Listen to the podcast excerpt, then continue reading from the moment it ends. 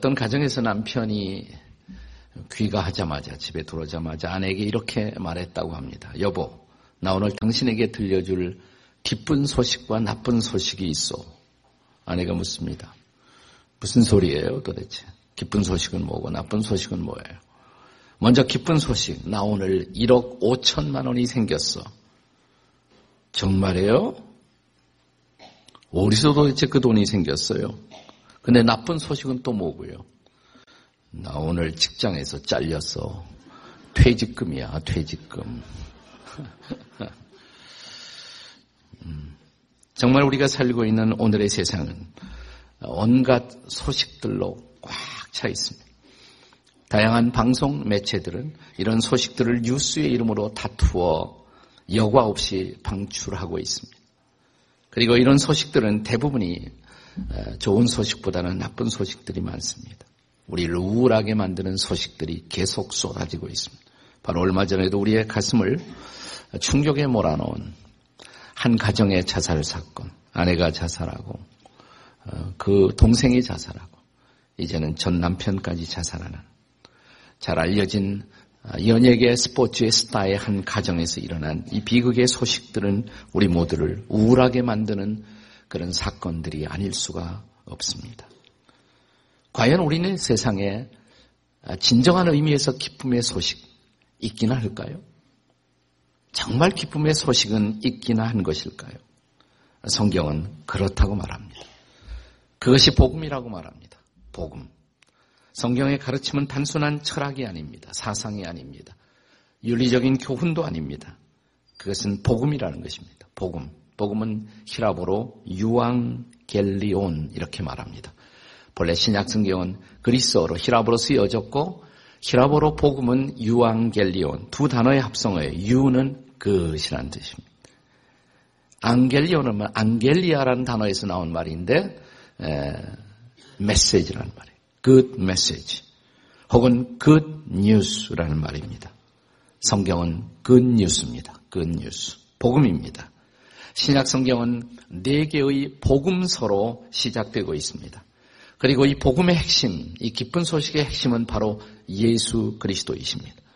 마태의 증언을 빌리면 아브라함과 다윗의 자손 예수 그리스도, 아브라함과 다윗의 자손 예수 그리스도이신 것입니다. 그러나 이 복음이신 예수 그리스도를 증거하기 위해서 하나님은 네 명의 증인들을 사용하셨습니다. 자, 네 명의 증인들이 증언한 하나의 기쁜 소식. 이것이 바로 복음의 본질입니다. 이 네 명의 증인들이 바로 마태, 마가, 누가, 그리고 요한입니다. 복음은 하나이지만 네 명의 증인들이 각자 자신의 개성을 가지고 예수 그리스도의 생애와 사건을 증언하게 하신 것입니다. 따라서 네 개의 복음서에서는 동일한 예수 그리스도의 사건을 다루면서도 사소한 차이점들이 드러나 있는 것을 우리는 발견할 수가 있습니다. 근데 왜 이렇게 다른가 같은 사건인데 아 그래서 이 성경의 사건은 신뢰할 수 없다. 이런 결론으로 도약하시면 안 됩니다. 이러한 차이는 사건의 불확실성을 보여주는 것이 아니라 오히려 관점의 차이를 보여주는 것입니다. 관점의 차이. 얼마 전에 우리가 대선 선거를 치렀습니다마는 날마다 쏟아지는 대선 뉴스를 보도하면서 조중동의 기사와 조선중앙 동아일보의 기사와 한결의 경향 오마이의 기사는 상당히 다르다는 것을 여러분은 보셨을 것입니다. 근데 그것은 그러니까 어떤 사건도 신뢰할 수 없다는 아니고 거기에 실체는 있어요. 해석이 다를 뿐입니다. 사건 자체를 부인하는 것은 결코 아닌 것과 같습니다. 오히려 이런 다른 다양한 관점의 기사들을 읽으면서 우리는 보다 조화로운 관점 혹은 통합적 관점을 가질 수가 있는 것입니다. 신약 성경의 순서는 초대교회가 성경을 배열한 순서를 따라서 배치된 것인데 이제 이 순서에 따라서 오늘 우리는 먼저 마태가 증언한 복음을 함께 살펴보겠습니다. 마태가 증언한 복음, 그 복음의 핵심 뭘까요? 마태가 증언한 복음의 핵심은 뭘까요? 첫째로 복음은 아브라함 언약의 성취로서의 축복입니다. 복음은 축복입니다. 믿으십니까? 그것은 아브라함과의 언약을 성취하기 위한 축복. 그것이 바로 복음이에요. 마태복음 1장은 예수 그리스도의 축복으로 시작됩니다. 자, 1장 1절이 어떤 말로 시작이 되죠?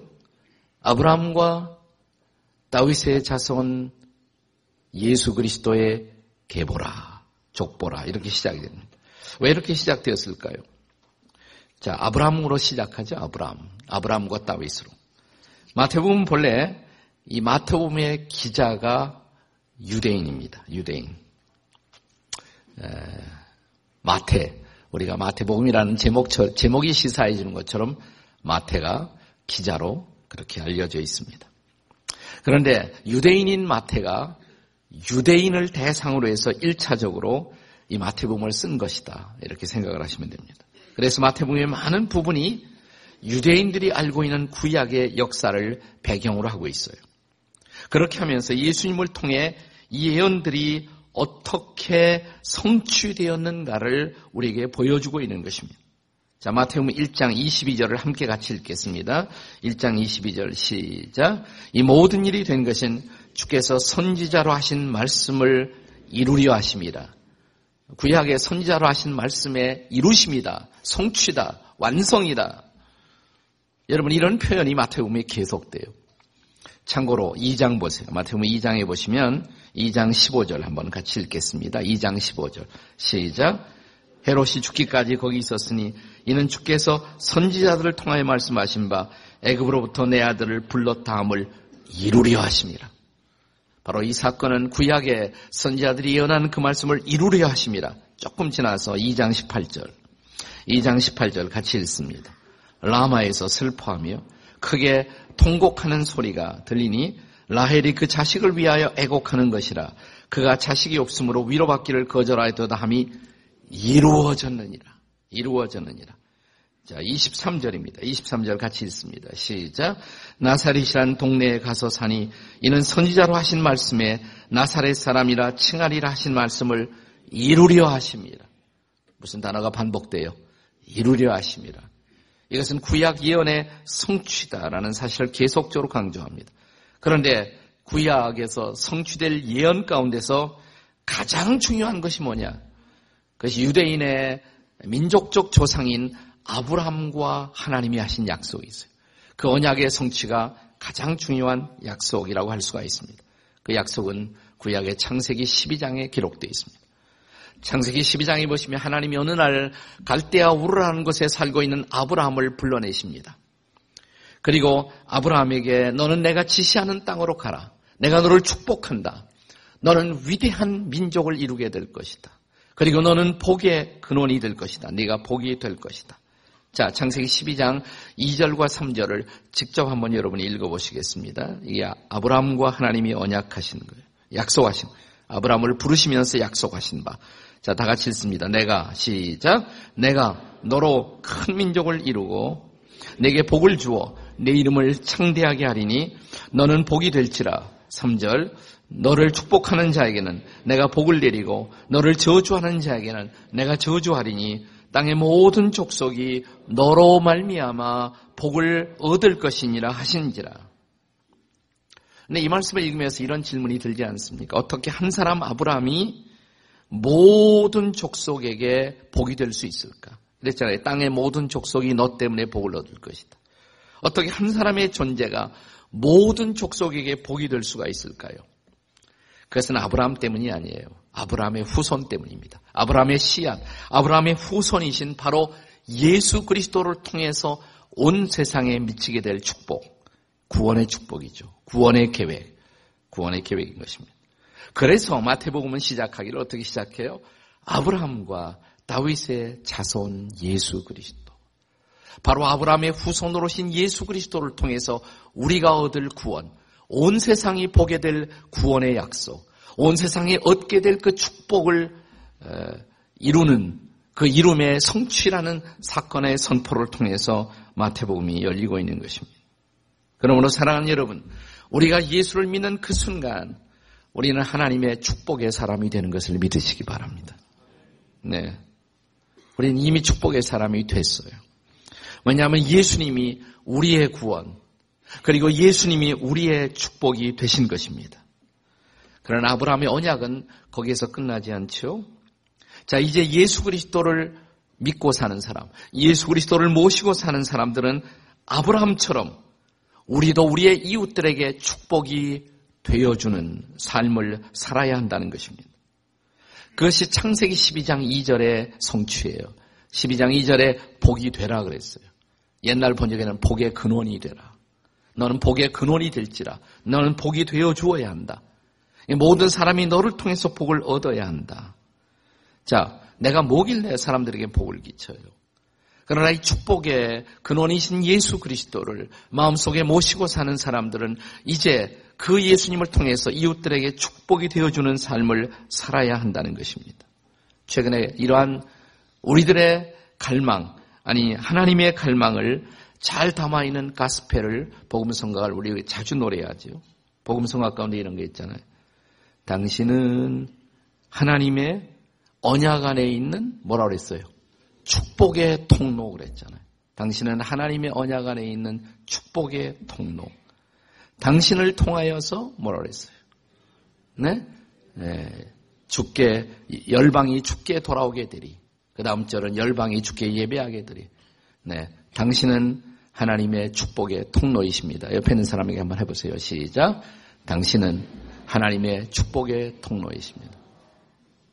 네. 가리키면서 당신은 하나님의 축복의 통로이십니다. 시작. 당신은 하나님의 축복의 통로이십니다. 저는 이 가스펠이 아주 정확하게 마태가 전한 복음을 잘 담아내고 있다고 생각합니다. 복음은 우리가 예수를 구조로 믿고 구원의 축복을 누리고 거기서 끝나는 것이 아니라 이 구원의 축복을 가까운 이웃들에게 전하고 가까운 이웃뿐 아니라 먼 이웃까지 먼 이웃까지 저 먼 열방에 이르기까지 이 구원의 축복을 전하며 살게 된다는 것입니다. 실제로 이 마태복음이 오늘 1장을 같이 생각하고 있으면 마태복음 마지막 장에 지상 명령이 실려 있잖아요. 자, 예수님이 마지막으로 제 아들에게 주신 명령. 너희는 가서 뭐예요? 모든 족속으로 내 제자를 삼아. 네. 이 복음을 가지고 먼 족속, 먼 나라, 열방들에게까지 가서 복음을 전하여 그들을 제자로 삼아야 한다라고 말씀하고 있는 것입니다. 자, 그런데 이 축복된 삶을 살기 위해서는 맨 처음 우리가 우리에게 있어야 할 중요한 결단이 있습니다. 아브라함과 비슷한 결단이에요. 아브라함이 옛날 것을 떠나야만 했었어요. 옛 고향, 옛 친척을 떠남으로 인해서 그는 새로운 고향을 얻게 됩니다. 새로운 민족을 얻게 됩니다. 그리고 새로운 인생을 얻게 되는 것입니다. 복음은 과감하게 떠나야 할 것을 떠나고 버릴 것을 버리는 사람들을 위해서 축복의 인생을 준비하는 것입니다. 내가 정말 금년 안에 하나님의 축복 속에 살고 싶다. 그러면 아직도 떠나지 못한 옛날에 속해 있는 것. 또 하나님과 나 사이의 관계를 방해하는 그런 습관들, 옛날 습관들. 그것들을 버리고 떠날 때 하나님께서 여러분과 저를 위해서 예비하신 놀라운 축복의 삶이 예비될 것을 믿습니다. 자, 마태가 전하는 복음. 두 번째로 이 복음은 왕을 통해서 바라본 왕국의 도래입니다. 복음은 아브라함과의 언약을 통해 성취될 축복이지만 또 하나 복음은 다윗 왕을 통해서 바라본 왕국의 도래, 왕국의 임함이라고 할 수가 있습니다. 제가 이 마태가 이 복음서를 쓸 때 그 1차적 대상은 유대인이었다라는 것을 말씀을 드렸죠. 자, 하나님께서 마태를 이 마태 복음서의 기자로 선택한 이유는 무엇보다 누구보다도 자 유대인들에게 복음을 전하기 위해서는 유대인들이 제일 잘 알잖아요. 유대인의 속성을 잘 알고 있는 유대인 그 중에서 마태의 직업은 본래 뭐였습니까? 세리였어요. 네, 세무서에서 일하는 세리였습니다. 그는 날마다 세관에서 유대인들을 상대로 세금을 걷는 일을 하고 있었습니다. 그러니까 유대인들을 너무 잘 아는 사람이 바로 이 마태였단 말이죠. 마태는 사실은 저는 별명이었다고 생각해요. 마태의 본명은 뭐냐? 레위.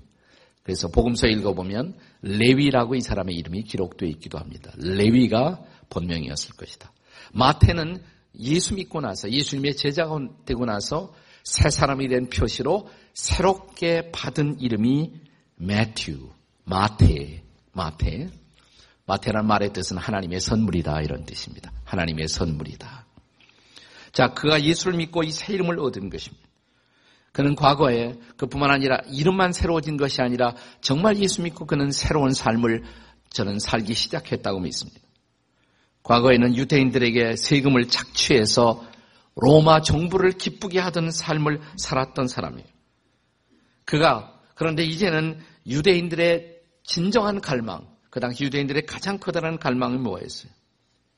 그들은 로마에 눌려 있었습니다. 인간다운 삶을 살지 못하고 있었습니다. 근데 그들을 위해서 마태는 희망의 복음서를 기록한 것입니다. 로마 제국에 눌려 살던 그들의 유일한 희망은 다시 한번 그들이 진정으로 존경하고 좋아했던 왕, 성군, 따위당의 시대를 다시 한번 살아보는 거죠. 그것이 가장 커다란 갈망이에요. 그래서 유대 나라 국기를 보면 지금도 유대 나라 국기는 국기에 그 따윗을 상징하는 별이 그려져 있어요. 다윗을 상징하는 별. 예, 유대 나라에도 많은 왕이 거쳐갔지만 제일 좋아하는 왕 다윗 왕이죠. 다윗 왕. 그리고 다윗이 통치하던 시대 남과 북을 통합하고 물론 그 시대에도 어려움은 있었지만 그래도 가장 멋진 시대 가장 하나님의 의와 평화가 넘쳐나던 시대가 다윗이 통치하던 시대였다고 믿었기 때문에 그 시대가 다시 한번 찾아오는 것 이것이 유대인들이 가장 크게 갈망하는 것입니다. 그런데 그 다윗왕의 시대는 역사를 통해서 반복될 수는 물론 없지요. 바로 이 다윗왕의 시대를 다시 열 사람이 누구냐? 메시아다. 오실 메시아다. 메시아를 통해 다윗왕의 시대가 다시 한번 재현될 것을 기대한 것입니다. 그런데 마태는 자 마태복음을 열면서 이렇게 말합니다. 아브라함과 그 다음에 뭐예요? 다윗의 자손 예수 그리스도. 자, 바로 왕의 후손으로 다윗의 꿈, 다윗 시대의 영광을 재현하기 위해서 그리스도가 오셨다고 알려주는 것입니다. 그래서 마태복음 2장에 들어가시면요. 마태복음 2장 2절에 이제 동방 박사들이 메시아의 탄생을 아니는 별을 보고 일단 이스라엘의 수도인 예루살렘을 찾아옵니다. 그리고 이렇게 묻습니다. 사람들에게 동방에서 온 박사들이 페르시아 지금 이란 쪽에서 왔을 거예요. 자, 마태복음 2장 2절 같이 한번 읽어보세요. 시작. 유대인의 왕으로 나시니가 어디 계시냐? 누굴 찾고 있어요? 왕을 찾잖아요. 왕.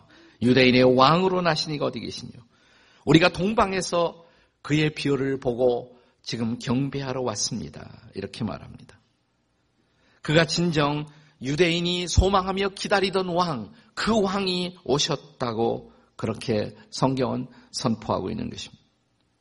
우리 마태복음 계속 읽어보시면요. 마태복음 13장에 가면 예수님이 제 아들에게 예수님의 설교 가운데 가장 긴 부분을 할애하는 것이 뭐냐면 그분이 다스릴 나라가 어떤 나라인지 하나님의 나라의 비밀을 마태복음 13장에서 펼쳐 보여주십니다. 여러 가지 비유를 통해서 하나님의 나라는 이와 같으니 이렇게 설명하고 있는 것을 볼 수가 있어요.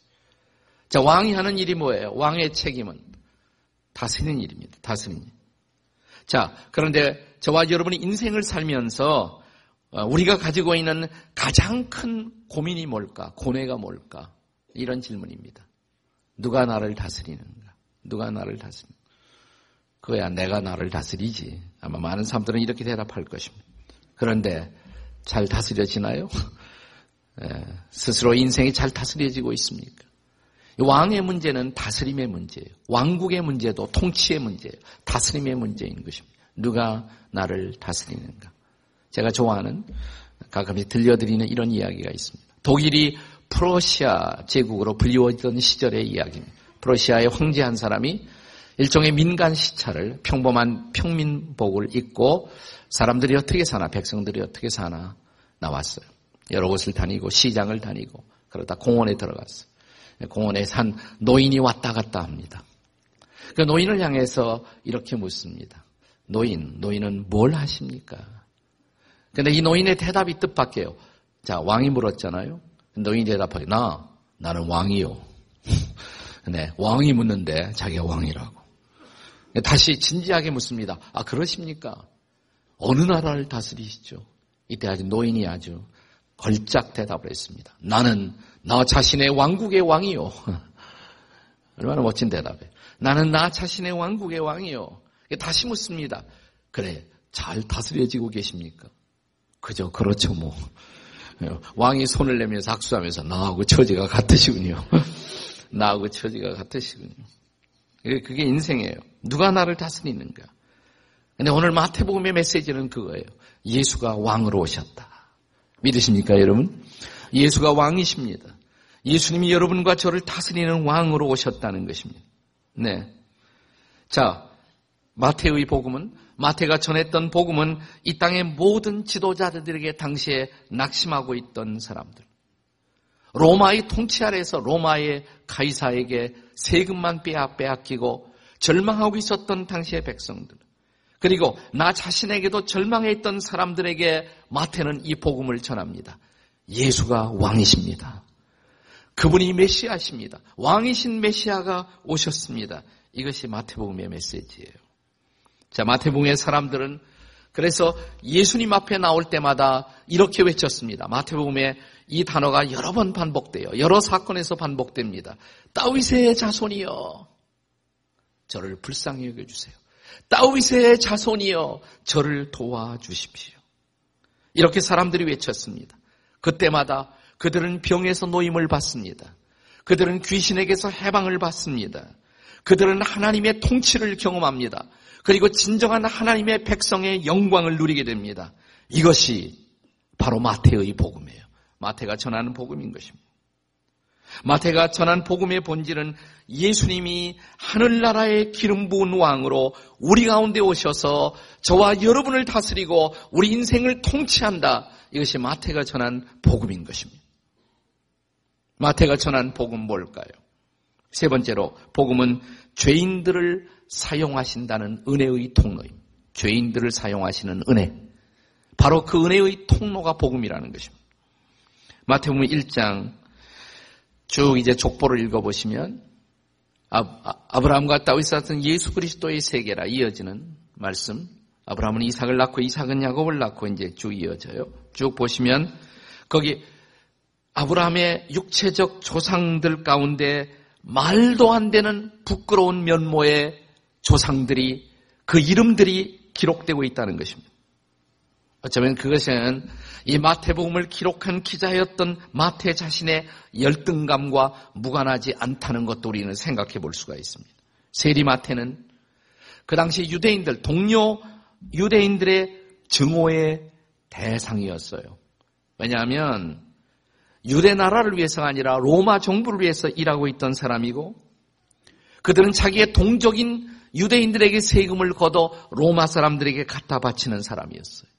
유대인들의 입장에서 마태는 민족 반역, 반역 자라는 불명예스러운 칭호가 따라다니고 있었고 그는 자기의 동족들에 대해서 항상 열등감과 모멸감을 느끼고 있었을 것입니다.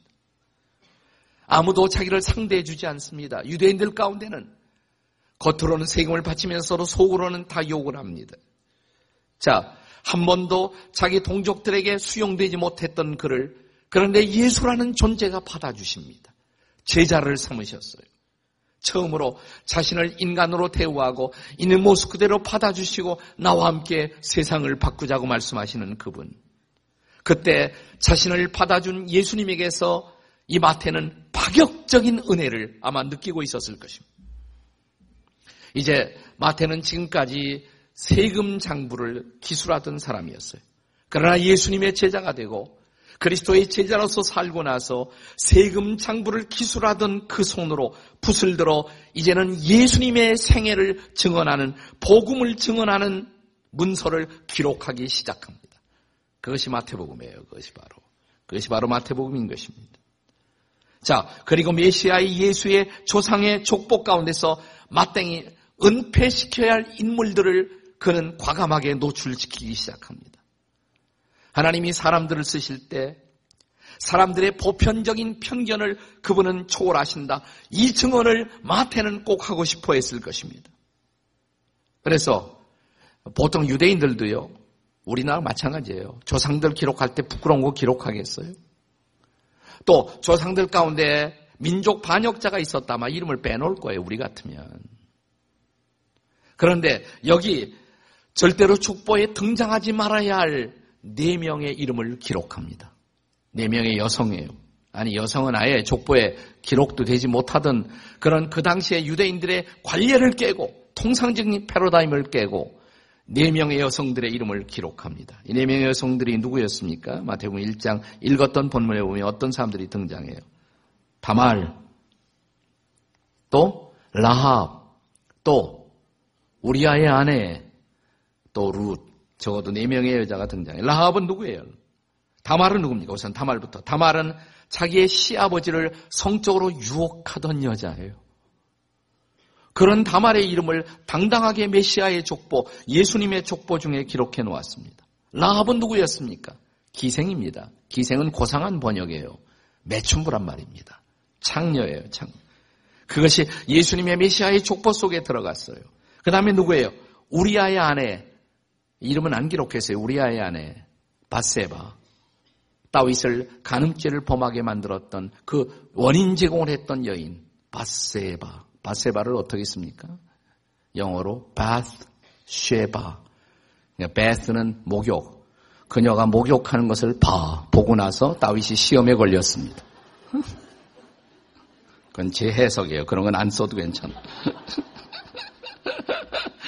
예. 그리고 룻이 등장해요. 룻은 괜찮은 여자예요. 룻은 괜찮은 여자죠. 이 여인들 가운데서 제일 괜찮은 여자예요. 아름답고 훌륭한 여인. 그럼에도 불구하고 이스라엘의 조상들에게는 결정적인 불가 요소가 있었어요. 그 요소가 뭡니까? 이방인이에요. 모압 출신이에요. 유대인이 아니었단 말이죠. 이방 모압 출신이었어요. 그러나 거기에 들어갔습니다. 그리고 이어지는 구세주의 족보에는 처녀의 몸으로 잉태한 마리아가 마지막으로 등장합니다. 자, 그 마리아가 잉태했습니다. 요셉은 당황했습니다. 이 결정적 순간에 결정적 순간에 마태는 다시 붓을 들어 요셉을 찾아왔던 천사의 메시지를 증거합니다. 그것이 바로 본문 21절이에요. 21절. 다 같이 읽겠습니다. 21절 시작. 아들을 낳으리니 이름을 예수라 하라. 이는 그가 자기 백성을 죄에서 구원할 자이십니다. 자, 여인 마리아를 통해서 너의 아들로 탄생할 예수. 그의 이름은 예수. 그 뜻은 구원. 그 백성을 죄에서 구원할 자 바로 그가 메시아다. 죄인의 구세주로 오신 예수. 그분은 죄인의 혈통을 타고 오셨어요. 그리고 우리를 구원해 주시는 구세주가 되셨다는 것입니다. 이 결정적인 역사적 사실을 통해서 마태는 이제 마태 특유의 복음을 우리에게 전하고 있는 것입니다. 메시아를 이 땅에 보내시기 위해서 세상은 버린 죄인들을 하나님은 쓰셨다는 것입니다. 세상은 이들을 버렸지만 하나님은 이들을 쓰셔서 하나님의 구속사, 하나님의 구원의 역사의 위대함을 지금 선포하고 있는 것입니다.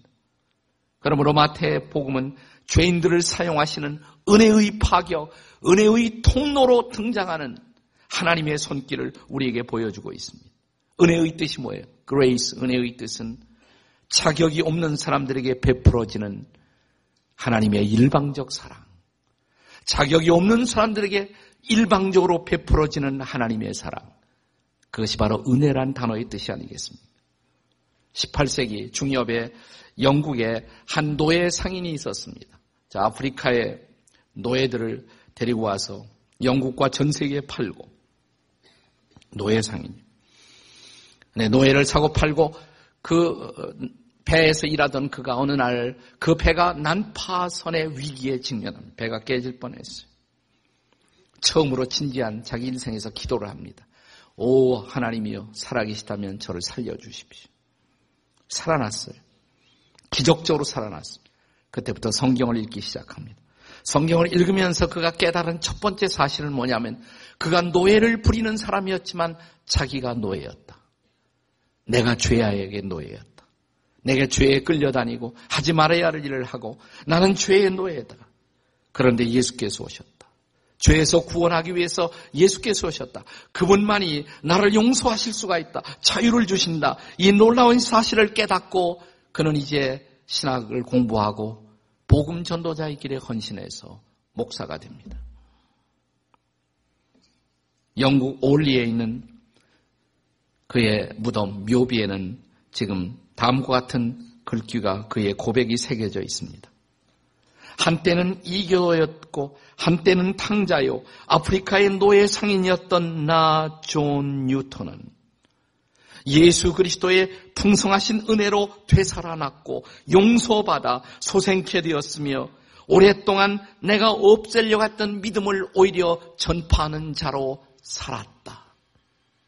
내가 죽으면 이 묘명을 써라 그래서 그대로 써놓은 거예요.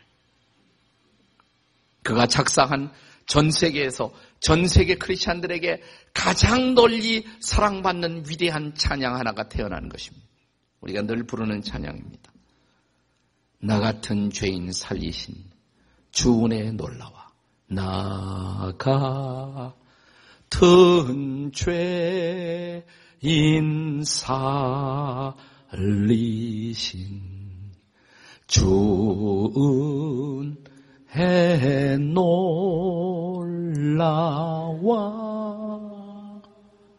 잃었던 생명 찾았고 광명을 얻었네. 큰 죄악에서 건지신 주은혜 고마워. 나 처음 믿은 그 시간 귀하고 귀하다. 마태도 오늘 우리가 함께 묵상한 마태도 장한 뉴턴과 동일한 복음을 전한 것입니다. 복음, 복음은 죄인들을 쓰시는 하나님의 은혜의 통로라고. 그래서 나 같은 죄인도 오늘 은혜를 받고 다시 살리심을 받아 이 은혜를 전파하는 인생을 살게 되었다는 것입니다. 이것이 마태가 오늘 우리에게 전하고 있는 복음입니다. 마태가 민족 반역자로서 이제 동족들에게 복음을 전하는 놀라운 하나님의 도구로 변신할 수가 있었다면 저와 여러분도 남은 생에 정말 은혜 입은 대로 이 은혜의 통로로 축복의 통로로 복음을 전하며 나머지 인생을 살아갈 수가 있겠습니까? 이것이 마태가 던지고 있는 복음의 도전입니다.